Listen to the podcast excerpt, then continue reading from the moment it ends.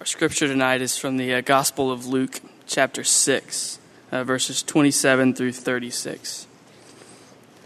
But I say to you who hear, love your enemies, do good to those who hate you, bless those who curse you, pray for those who abuse you. To one who strikes you on the cheek, offer the other also. And from one who takes away your cloak, do not withhold your tunic either. Give to everyone who begs from you and from one who takes away your goods, do not demand them back. And as you wish that others would do to you, do so to them. If you love those who love you, what benefit is that to you? For even sinners love those who love them. And if you do good to those who do good to you, what benefit is that to you? For even sinners do the same. And if you lend to those from whom you expect to receive, what credit is that to you? Even sinners lend to sinners to get back the same amount. But love your enemies and do good and lend, expecting nothing in return, and your reward will be great, and you will be sons of the Most High, for He is kind to the ungrateful and the evil. Be merciful, even as your Father is merciful. The word of the Lord. Thanks be to God. Let's pray. Father in heaven, um, we want to be this kind of people this enemy loving, good doing, blessing, praying sort of people, Lord. But these are, these are lofty commands, and we're insufficient for them. And so we pray that you would send your Holy Spirit tonight and um, encourage our hearts to be able to do this. And um, I pray that I would be faithful um, to your words and to your commands, and that those listening would have ears to hear and eyes to see. We pray this for the sake of your name, Jesus. Amen. If y'all don't know, my name is uh, Benjamin Smith, and uh, I've been going to this church for a little over a year since it was in the Brooks home, and I also am a seminary student at Beeson Divinity School, and um, I'm privileged to be able to be up here and, and looking at this um, section of scriptures, which is daunting to say the least. Um, you'll be happy to know that in the couple weeks that I've been looking at this, I've really mastered this. So I really nailed it. So that's good. Um, but tonight, uh, I guess it's my desire to um, move this down a little bit, um, help explain this passage and what Jesus is saying.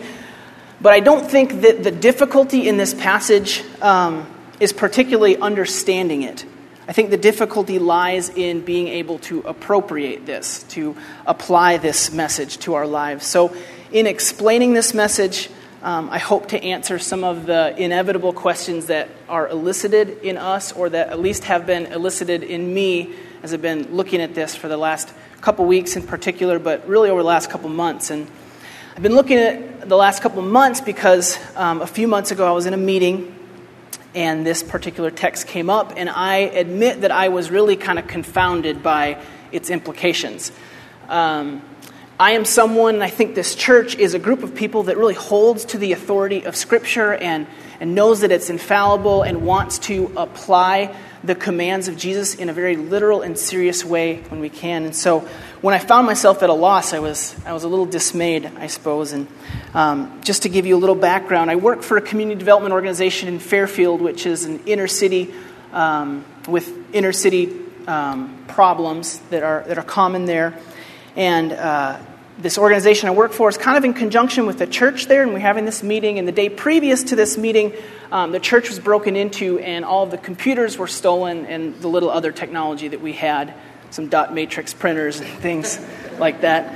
Um, and just in the few short months that I had been here, this was the second time that our uh, building was broken into and all the computers were stolen. Not to mention having the offering stolen a couple times and an employee forged some checks and cashed them. And so we're just kind of familiar with trying to deal with Jesus' commands here. And so, in the conversation of who did this and, and how did they case the place and um, you know, what do we do? How do we batten down the hatches of security? One of the guys that works with us, who also goes to Beeson, a friend of mine, brought up Luke 6 and he read it aloud, this very same passage. And um, in my mind, when he was doing that, I was like, all right, bring the gospel. Yeah, let's get, let's get this going. But then at the same time, I started thinking about the implications of this. and I was kind of like, this doesn't really seem tenable. Like, we're, we're not really able to do this. Should we, um, should we have offered more to this guy? We don't, we don't look for him, we don't pursue him, we don't try to press charges. And I began to think that maybe this is unrealistic. Um, what would come of this church and this ministry in, in my life if I really actually did this verbatim? And so, as I was having these concurrent thoughts, I was um, really conflicted. And I think this is why we need to look at this, because um, it doesn't just apply to the inner city. So we look at these commands of Jesus. And before we get started, really in earnest, I want to refresh us on what we've seen so far in Luke, um, because what we discussed tonight fits into this bigger picture of Luke. There's some themes that Luke is um, drawing on. There's lots of themes in Luke and Acts, as we're going to get to in the seven or eight years that we go through Luke Acts.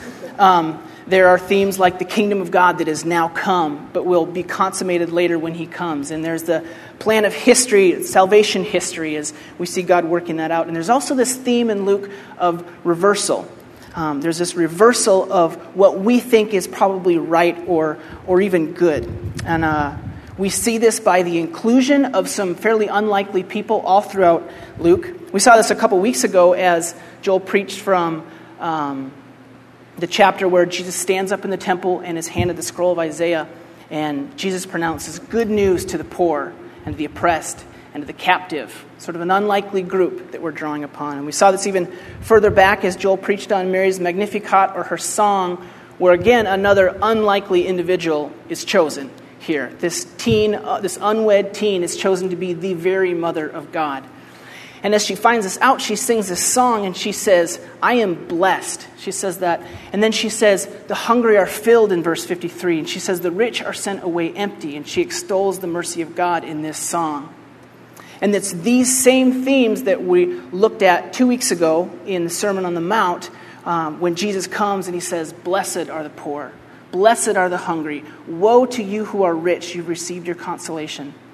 And so, already in just the first six chapters of, of Luke, we can see God beginning to reverse the values and the valuable of that day. And I would say more than just that day of the human condition, because I don't think our values are that different than first century Palestine.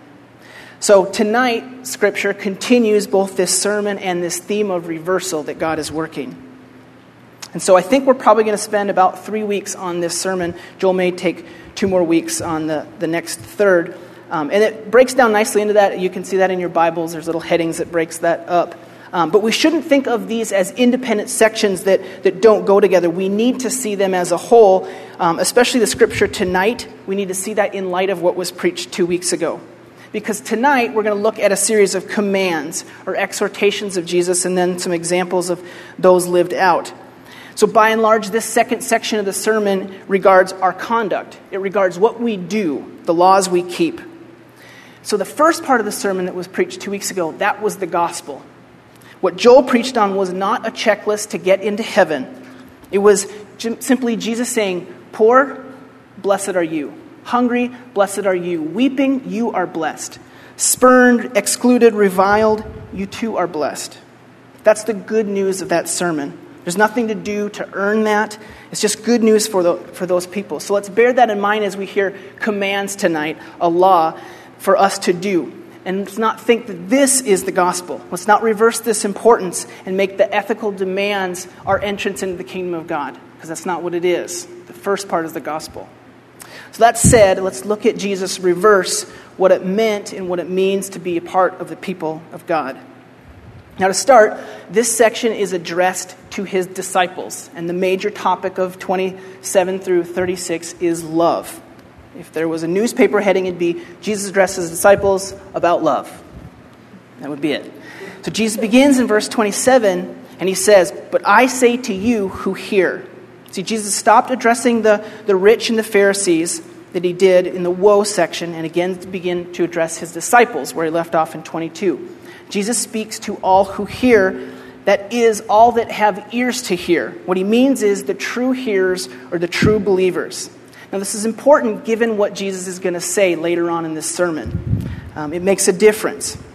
But Jesus draws on in this, in this verse, verse 27, what he just said to the disciples in verse 22, which was, Blessed are you when people hate you and when they exclude you and revile you and spurn your name as evil. In verse 27, he continues and he says, These are the people I want you to love.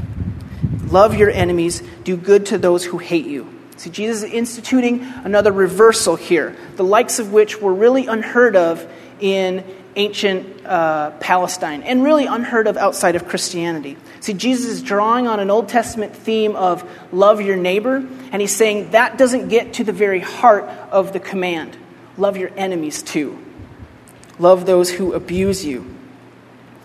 Now, just a little bit about this, this love that, that God commands of us. Um, this is a love, I don't know much Greek. I'm to um, I know just enough to know that this word for love means it's a love that's rooted in the will. It's a love that is choice based and action based. Um, it's a doing good and a loving that is outward. And so it's important to, to recognize that. But I think Jesus goes beyond this. I don't think this is all Jesus means, is to give a cup of cold water to someone. Because Jesus doesn't stop there. In verse 28, he continues Bless those who curse you and pray for those who abuse you. This loving of our enemies, certainly, and to begin with, starts with action, outward action. But I think it then needs to proceed into a desire of our heart. Because that's what blessing is it is wanting a happiness, it is um, desiring a good, even the highest good, for that person. And where does that start if not inwardly, if not our heart?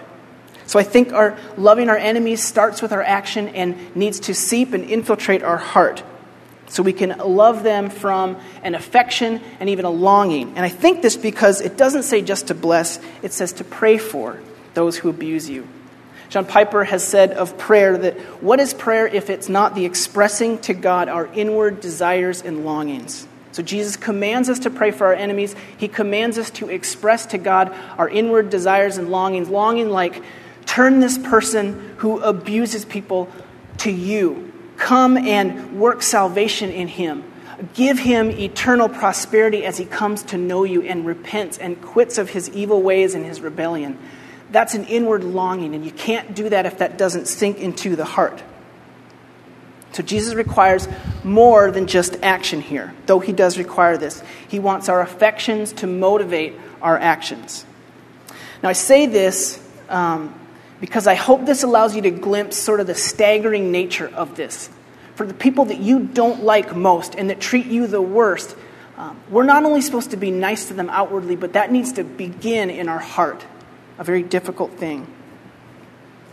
So then Jesus continues in this passage and gives three concrete examples um, of this new love, love ethic to show what it might look like to love an enemy, to do good, to, to bless, and to pray. He says, To the one that strikes you on the cheek, offer the other also. Meaning, do not retaliate.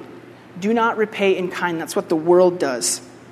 You are to intentionally turn the other cheek to your abuser.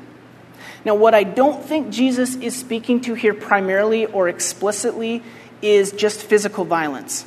Now, certainly, um, offering the other cheek may include a literal physical violence at some point in some parts of the world. But I think if Jesus wanted to speak to this directly, he could have used a different metaphor than slapping someone on the cheek. I think Jesus knew that there are more um, obvious ways to slay someone than slap them on a cheek. Rather, I think this um, is more an insult or humiliation. Um, Matthew's um, version of this says if you are uh, slapped on the right cheek, turn the other also. And that meant it was kind of a backhanded slap, which was a particular offense to the Jews. So, whether Jesus means physical violence or humiliation or insult, um, whatever he means by that, I think what he's saying is it's better to avail yourself to this pain than to be filled with the anger and resentment and passion that makes you, that makes you lash out in kind.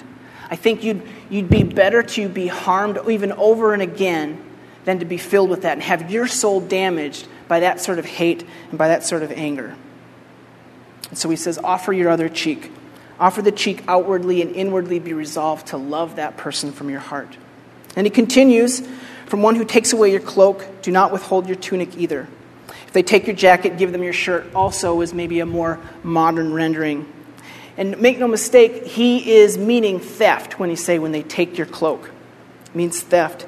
And when he says do not withhold, that means offer. So if they steal your jacket, offer your tunic also. Or if they steal your computers, offer your iPod. so the third example is give to everyone who begs from you. And from the one who takes away your goods, do not demand them back. Again, in this part, Jesus is drawing on another Old Testament theme, namely giving alms to the poor. And this is what the pious people would do. They would give them to the poor people and meet legitimate needs in them um, needs like food and clothing and shelter. And Jesus takes this ethic and ratchets it up as to who do we apply this to. Notice the everyone there. Give to everyone who begs, like you are helping all of them meet legitimate needs. Even this beggar treats you as an enemy by abusing your kindness, maybe he lied to you about what he's going to use the money for, maybe bought something different, or maybe he keeps taking advantage of you. This is the person you give to. And from the one that takes your goods, again, theft, stealing is in mind here, you let them go with an open hand, as if our treasure on this earth doesn't really matter that much to us let them go. This is the ethic, the love that Christ is commanding. Now, as I say that, that sounds difficult to say the least. And as I shared with you about my practical situation in Fairfield, um, it raised a number of questions in me, and it might with you too, both practically. And some of you students of the Bible might even be thinking, I don't even think the Bible is consistent on this. And um, we can look at Paul escaping Damascus through a window because he heard of a plot to kill him. And we can think of Paul and Barnabas fleeing to Lystra because they find out of a, um, that the people are going to stone him. Or even Paul, uh, when he's wrongly imprisoned, appeals to the Roman judiciary system. He appeals to Caesar because he doesn't want to be wrongly imprisoned. And that kind of looks like maybe that's not consistent there.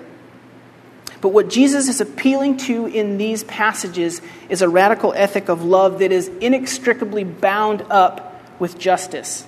Um, in the Old Testament and the New Testament, love just presumes justice. Last week, um, when Joel was preaching on um, covenant membership, he, he talked about the New Testament just sort of presumes that you're going to be part of a local body.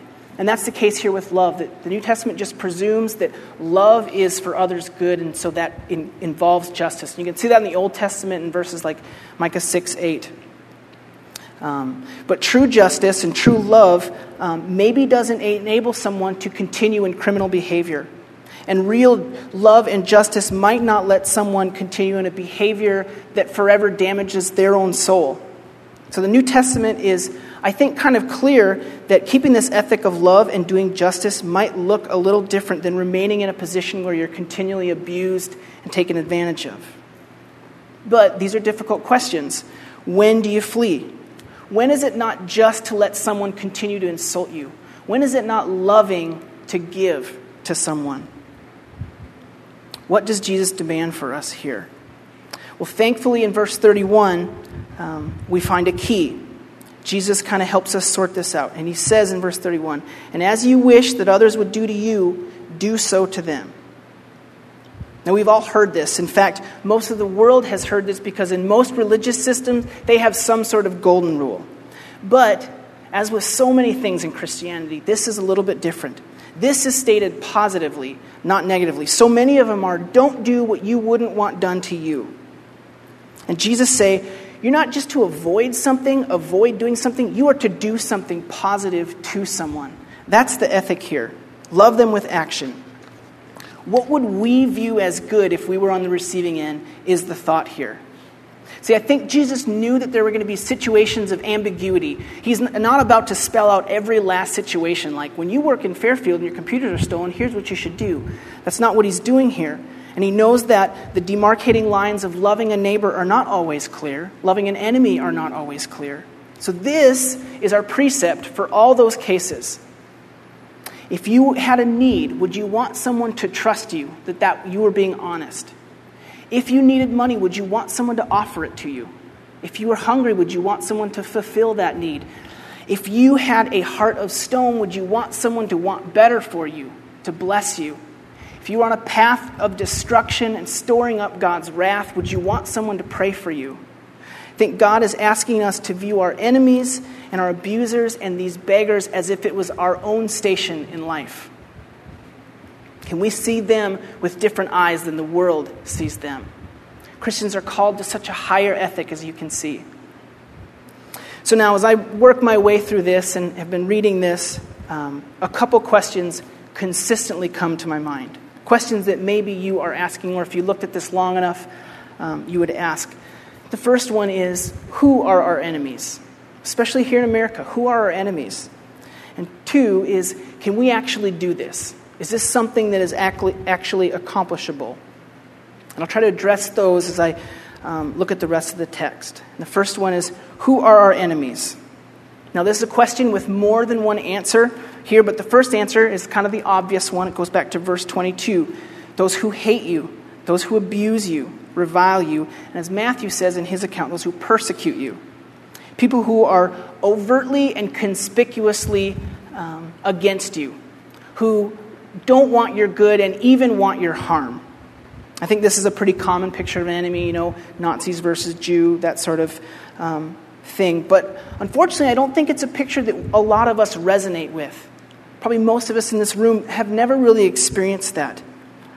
But that doesn't mean that it's not a reality, what Jesus is speaking to. It was a reality for Jesus, certainly, in first century. It was a reality for his disciples, as most of them were martyred, some of them being crucified. And it's a reality for two thirds of the world, really, in actuality. It just so happens, as John Piper says, we live in Disneyland here in America. We, we don't live in reality, really. And so um, I went to Voice of the Martyrs website. Um, just it talks about the persecuted church. And I just want to read you one prayer request from July 24th. This is from Somalia. On July 10th, seven Christians were beheaded by the Al Qaeda linked extremist group Al Shabaab, which controls southern Somalia and the capital Mogadishu. The Christians were focused or accused of renouncing Islam and being spies for the government. Public executions, floggings, and amputations have reportedly increased in areas controlled by Al Shabaab in recent weeks. Pray for the friends and family members mourning the loss of these Christians. Pray that Somali believers will exemplify the love of God through consistent love and prayer for those who persecute him. Folks, this is reality. These are the enemies that God is, or Jesus is directly speaking to in this passage. This is who we're to love and to bless and to pray for. And I think this demonstrates sort of the breathtaking responsibility of Christians. So, what about us? I think is a good question. Um, does living in America disqualify us from loving enemies like this? I think, in a sense, like this, it does. I don't think most of us are going to get our heads cut off for the gospel living here in Fairfield or in Crestwood or wherever you live. But Jesus speaks to other enemies in this passages. In fact, two other enemies. Um, the second enemy is found in verse 35. Now, as I said before, Jesus speaking to disciples, because Jesus is speaking to true believers, he's assuming that an enemy of God's is an enemy of the people he's talking to and vice versa. An enemy of the people, his disciples, these true believers, is an enemy of God's. And so he says in verse 35, but love your enemies. For he, and he goes on, he says, For he is kind to the ungrateful and to the evil. So enemies of God must be the ungrateful and the evil. And I think the corollary is that an enemy of ours is someone that is evil to us or ungrateful to us. Now, certainly we have all experienced some degree of ingratitude or, or even evil done towards us. we're to love this enemy. We're to treat this evil person and this ungrateful person like God does. And think how kind God is to particularly the ungrateful. Day after day, the sun comes up and warms this planet. And the rain comes and it nourishes the earth. And there are millions, if not billions, of people that could give a rip about God, that don't give Him 10 seconds in their day. And yet he sustains this world day after day, week after week, season after season, that we have green trees and grass and blue skies. And most people, the only time they invoke the name of God is to use it in vain or to be angry that they didn't get what they want. And yet God is kind. and he, he continues to let us live on this earth. In light of this great kindness, can we not be kind? Can we not love that are, those that are just a little bit ungrateful to us? There's one more type of enemy, this is found in verse 32 and following.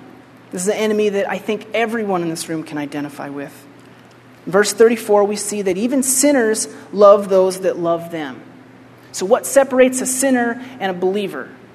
Well, sinner loves those that love them, so a believer, a true believer, must love those that don't love them. So, in some sense, those that don't love you is a type of enemy of yours.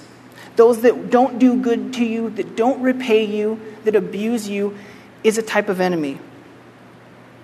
And we all have people like this in our lives that don't love us back. And yes, this is a more mundane enemy, but I think this speaks to even God's mercy as He speaks to the minutiae of our lives, that something everyone can identify with. And He said, My disciples love even in these mundane ways, people that don't love you back like you'd like them to. So I think all of us have a host of these people. In fact, most people in our life become this enemy at some point. And so, to answer this question, who is our enemy? Jesus gives a fairly sweeping answer here. Yes, it's the people that actively pursue you and try to harm you, and it's the people that are ungrateful to you, and it's the people that don't love you back like you think they should or like they should. Now, for those that truly hear these commands, I think this should um, take our breaths away and, and almost make us despair because what we're saying here is we're supposed to love the people that, that treat us wrongly, that are ugly to us. Um, we're supposed to love this enemy. We who are impatient and are quick with a flippant or callous word with our husbands and our wives, those that love us most and that we love most. And we who are easily irritated and exasperated by our parents, our parents that brought us into this world and have done so very much for us, and we who slander and talk bad about our friends when they're not there, even our dear friends, and we all do this. So, and we're supposed to reach to some other plateau and love people that are much uglier to us than these people in our lives. How are we supposed to do this? We can't do this with hardly any consistency for those that we unequivocally love, much less those that are really difficult to us. So, how do we do this? Can we do this? It's a good question. I think we can love our enemies and bless and pray for them and offer um, to give from those who would take and keep on taking not through some flashy new program or some great book, but I think it's just the good old fashioned gospel. I think the gospel allows us to do this. I see three ways in this text, and I'll close with, with these three ways that the gospel enables us to show this incredible, unnatural, really, kind of mercy. And the first goes back to the message that Joel preached two weeks ago. How does one come to embrace the gospel and use it to turn you into an enemy loving believer? By being poor, by seeing your own bankruptcy, by realizing your own inadequacy and your own insufficiency and longing for and hungering for God. This is the person that can live these seemingly impossible commands, only those that are impoverished of their own ability. Only a person this destitute that longs for God's righteousness and not your own, that turns away from the self and to God, only this destitute person, only this poor person turns to the Father. And it's that turning to the Father which I think is the second way that the gospel allows us to do this loving and blessing and praying. Because um, the Father works in us, enables us to do this. In Matthew's Sermon on the Mount, a parallel passage, he says, let your light shine before others, so they may see your good works and give glory to your Father who is in heaven. Now, if people see the light in us and see the works in us, why do they not praise us? Why do they praise their Father in heaven? And the answer is because it's the Father's work in us.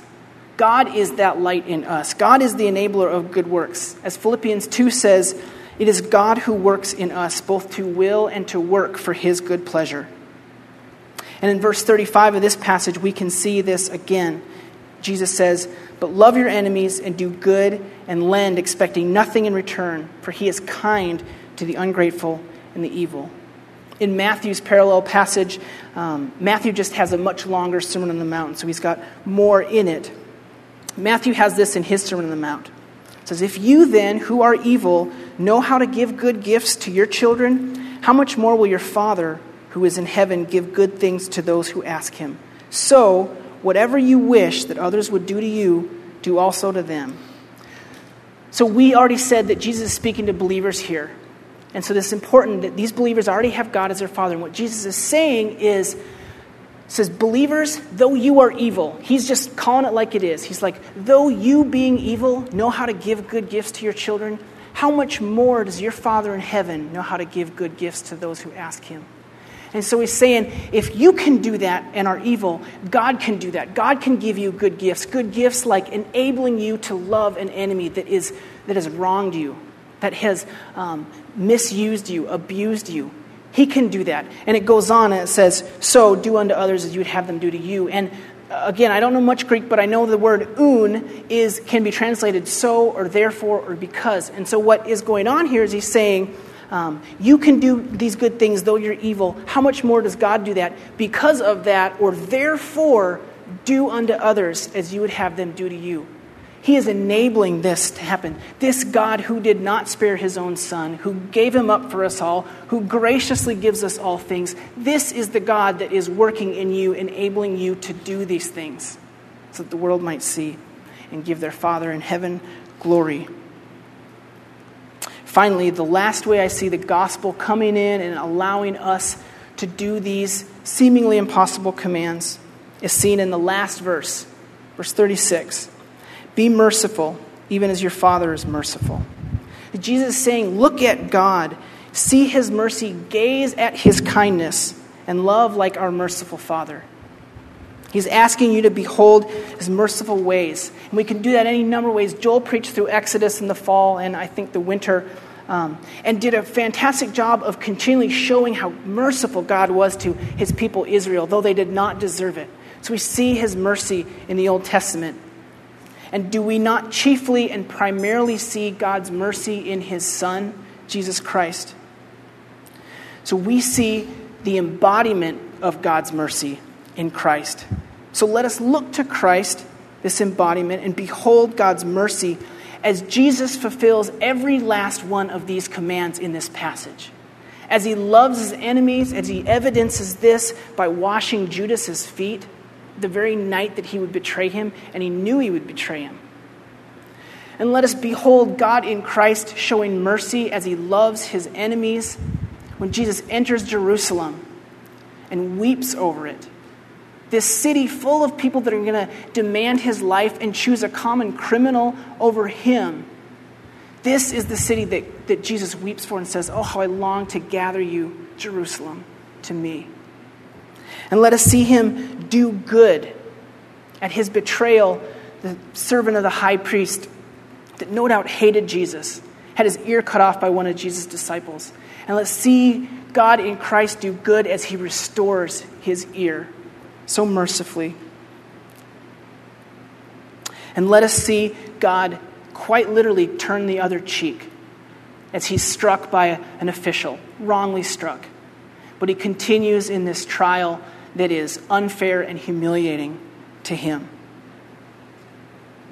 And we see God in Christ not only give his cloak, but his tunic also in John at the foot of the cross to the very people that literally nailed him to the cross.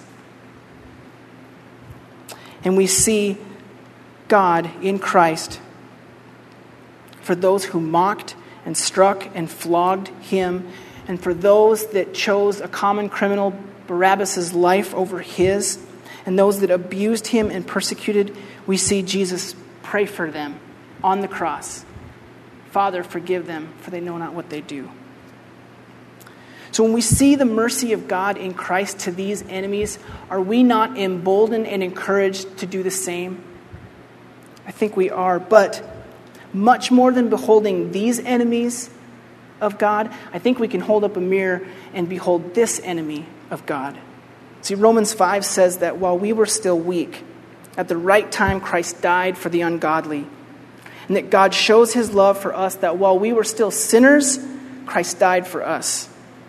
And to make it even more explicit, Romans 5:10 says, "For if while we were enemies, we were reconciled to God by the death of his son, much more now that we're reconciled shall we be saved by his life." See, we see the profound mercy of God by beholding that Christ loved his enemy, namely you and me, and then gave his life for us. You see, before God gave us the Holy Spirit to take this heart of stone and give us a heart of flesh, we were the ones that hated God and his rule. We were the ones that cursed God by our ingratitude. And we were the ones that abused God by our unbelief. See, we're that beggar that cannot repay and has no intention of repaying. We are that enemy. And in God's mercy, He sent Christ for us, this enemy. So let us behold this mercy, this merciful Father, and become lovers of this mercy. And think that while we were enemies, God did all this for us in Christ. How could we do other to our enemies? Being such profound recipients of mercy to those that are enemies of ours, how could we not do the same? So let us love mercy because Christ has been so merciful to us. Let us love our enemies because Christ has loved his enemies. Christ has loved us. Let's pray. Father, how merciful you have been to us. Help us feel the weight of that mercy. Help us to see your enemy loving, life giving Son in such a way that we can think of treating others no differently. Lord, we want to be this sort of people, this light showing, good working people that our friends and our neighbors and even our enemies can see your character, your merciful, patient, kind character. So, Father, you who work in us for your good pleasure, um, we ask that you'd remind us all week of your mercy in Christ when we meet our enemies. Would you flood our mind with Jesus to show your very nature to the ungrateful and even the evil? For, your, for our good, Lord, and your due glory, we pray this. In your Son's name, amen.